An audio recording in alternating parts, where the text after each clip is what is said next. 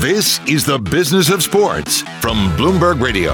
Hi, I'm Michael Barr, and this is the Bloomberg Business of Sports podcast, where we explore the big money issues in the world of sports. And today, one of my favorite days, talking fantasy football, as we do every Wednesday. I'm joined by Bloomberg Radio producer Rich Trueman. Do not forget to catch his weekly fantasy football column that comes out every Thursday this season on The Terminal, and Bloomberg Intelligence's Damian Sassower. All right, Damian, you're back. Let's just get this monster out of the room right now. Nice win that you had. You beat me like a grape a couple of weeks ago. I mean, Michael, the reality is you can't look backwards. You can only look ahead in fantasy football. That was 2 weeks ago, I mean, I'm just coming off a loss here. I'm trying to recover. I got to get my guys healthy again. But, speaking of getting healthy, is it true? Correct me if I'm wrong, but CMC, Christian McCaffrey, might actually suit up and play this weekend. Is anyone hearing the same? I heard he is going to play, and I believe I do have him in our league, so I'm looking forward to that. You should see his nostrils flare like this, man. It's great. Now, the question I have is, even when he does come back, you're just not going to bench Mike Davis, right? The guy's still going to be fantasy relevant, no? I disagree with you. Maybe at the first week or two because they want to ease McCaffrey in, but Davis has kind of slowed down the last week or so, and when they want to win, they're going to have McCaffrey in the game 85% of the time, in my opinion. How'd you do this week, Rich? I lost, and let me tell you how I lost, Michael. It's always great to see the explosive Golden Tate score a touchdown with 23 seconds left in the game. That resulted in my loss, adding on that he threw a pass for 18 yards, which was basically the difference. I lost by less than 2 points, so... as Damian, earning every bit of that contract when the Giants signed him away from Detroit a few years back. Exactly. Man, that sometimes I wonder if the Lions want to win, because he's a great wideout, and we already had lost Calvin Johnson by the time. Wait, he's not a great wideout, and Dave Gettleman, who I'm not a big fan of, signed him to a lucrative contract after he lost Odell Beckham, or not after he lost, after he traded Odell Beckham. Golden Tate is a consistent receiver, a possession receiver maybe, but not a good to elite receiver. That sounds like a man who lost to Golden Tate. Well, I just wouldn't be so upset maybe 3 years ago when the Lions let him go. That's one thing, but not now. Oh, man. Speaking of which, there's a lot of positions that I wonder about, and we were talking about this off the air. Everybody was trying to grab Ezekiel Elliott in the first round. And now there's a question, well, should we even play him now? Well, I took him with the third pick, and I was happy to take him with the third pick. As a matter of fact, I would have taken him with the second pick over Saquon Barkley just because I trusted the offensive line more. They were together, more cohesive. The Giants had new guys on the offensive line. So I would have taken Zeke second, but I was glad to take him third. But now my article this week, my headline is basically going to be, time to bench Ezekiel Elliott, question mark? I have him in our league, and I have to tell you, I think I'm benching him this week. I'm playing the aforementioned Christian McCaffrey, and I have David Johnson against the Jaguars, and I believe the Jaguars are giving up the second most rushing yards in the league. So I am going to play those two guys over Zeke, who is playing the Steelers this week. Yes. And the Cowboys might be with their fourth-string quarterback, who, let's be honest, can't be worse than their third-string quarterback. Like a man who has a deep running back contingency on his bench. A lot of guys, unfortunately, picked him third overall. I've done that myself in two of my other leagues. Don't have the luxury of not starting him. So I think you're going to live and die with Zeke if you picked him, as one of your top picks overall in most fantasy leagues. Something else that Rich has? He's also deep in quarterbacks, because we can play two quarterbacks in our league. And you should see my quarterbacks, because I'm in deep, deep trouble. Last week, I lost because I had Jimmy Garoppolo and Sam Darnold, baby. I'm talking like some rock-solid quarterbacks going. Garoppolo goes out early, and Sam Darnold, well, Sam's going to be Sam. And then that's what happened. And I lost by a few points because of those two quarterbacks. So I'm just wondering now, and I'll start with you, Rich. I don't even see anybody out there for a quarterback. Well, I have four quarterbacks in our league, and I'll tell you why.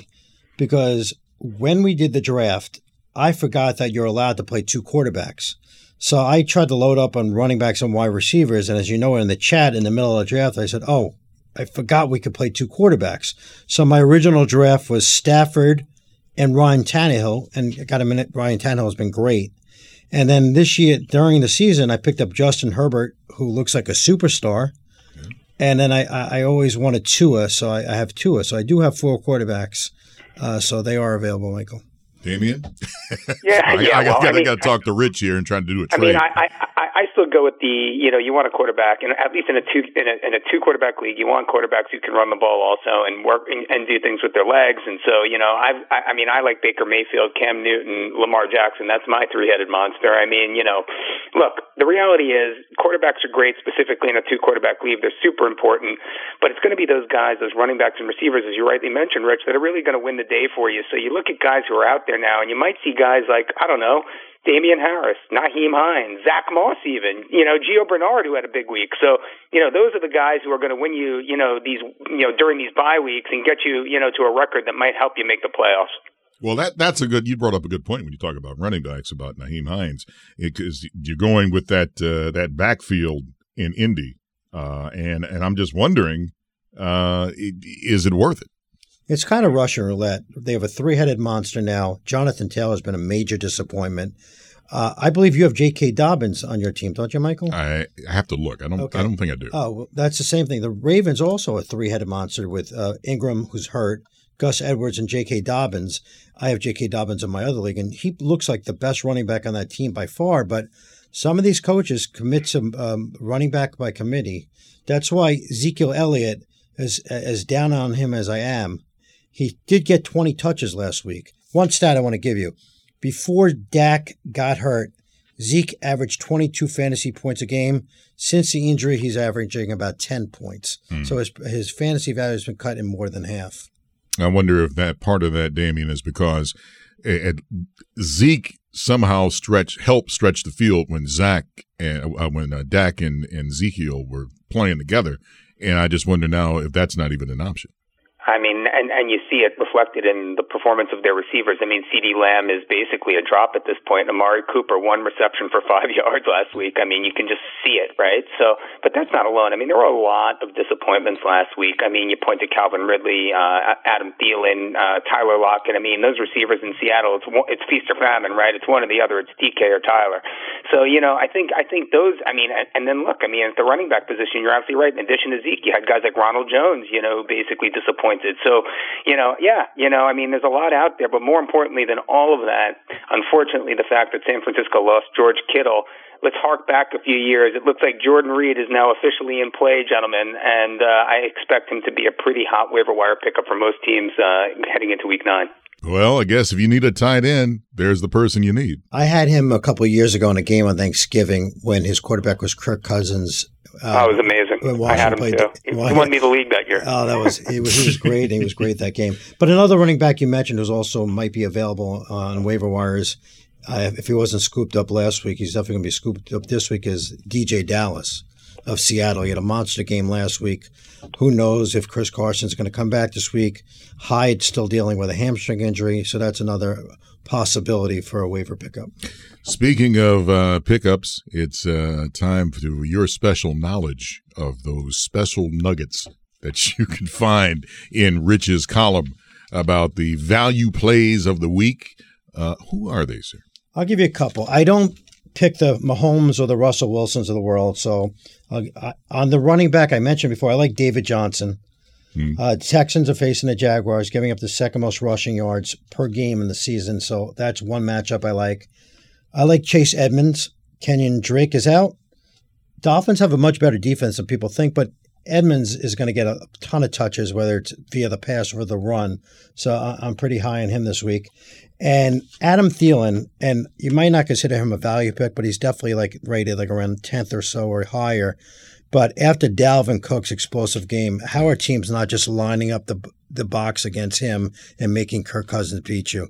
Minnesota-Detroit, I think, is going to be one of the higher scoring games this week. There are 8 games over-unders over 50. That's one of them. So I like Adam Thielen also this week.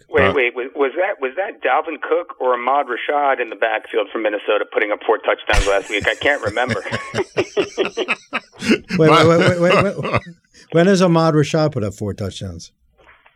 No, that's the stat, right? I mean, Dalvin Cook's the first Minnesota running back to put up 4 touchdowns since Ahmad Rashad. I mean, you have to go back to the beginning of time to see that, right, Michael? I didn't see that one. I thought he was a wide receiver. Well, I'm trying to figure out if that was before or after he was on their wedding proposal to Felicia Rashad, man.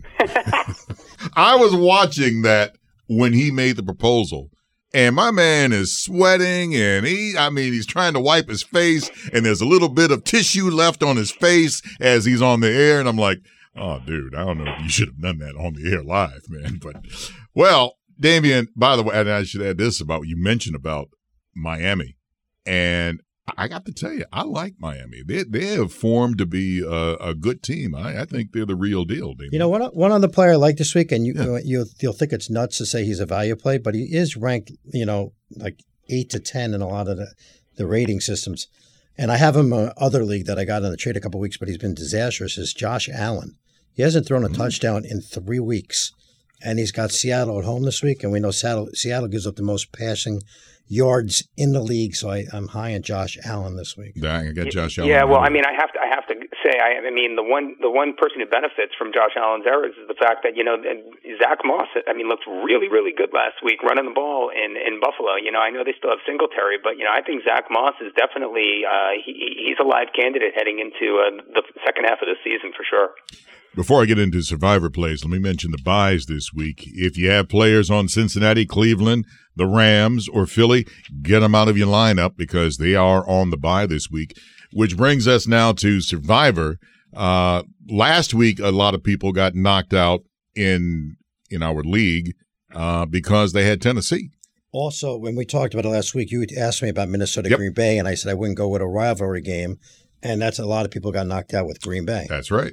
And you said it. It's like, because I was going to, should I go KC, which was the safe pick, or trying to get exotic. And in the end, I saw your face come across my shoulder, and you said, you need to stay with KC. So I punched in KC. So I'm still in. About 35 guys are left in this. I guess this week, though, if you want to play the safe pick, I'm looking at Pittsburgh. Yeah. Yeah, no doubt about it. Dallas Cowboys, in Dallas, Dallas is they're the new New York Jets, I guess, right? So you got to pick whoever's playing the Cowboys in a survivor pool. I think it's a 14-point spread there. I'm in complete agreement with you, Michael. I think Pittsburgh's the play. What do you think? Do you think that if you choose an exotic pick, again, I'm looking at Tennessee or Houston, and usually that's where I mess it up. Now, Houston's playing Jacksonville. Let me interrupt. You did mention, playing people against the Jets. Would you take a chance on using the Patriots this week, who have not been great? Would you take a chance on, going for the opponent against the Jets every week and taking the Patriots? Well, if it was me, I would. Look, the fact of the matter is this, it's a Monday night football game. It is a division rivalry, as you rightly point out, Rich. You kind of want to stay away from them. But, the Jets are just god-awful. Adam Gase, I hate to use the word a joke, but he certainly looks like one. And Darnold appears to be beyond repair in my mind. So, yeah, they're the only team left with 0 wins in the NFL. And, betting against them might make sense in a survivor. Now, if you're just betting them straight out or you're betting the ATS, New England's giving up 7.5 in this game. So you got the 0-8 Jets against the 2-5 Patriots. We'll see what will happen. Again, if you have Cincinnati, Cleveland, the Rams, and the Eagles, they're all on the bye. Get them out of your lineup if you have any players there. You can catch our podcast right here every Monday, Wednesday, and Thursday. I'm Michael Barr, alongside Rich Trueman and Damian Sassower. And Rich, by the way, has that beautiful fantasy football column. Comes out every Thursday this season on The Terminal. You're listening to Bloomberg Business of Sports and Bloomberg Radio around the world.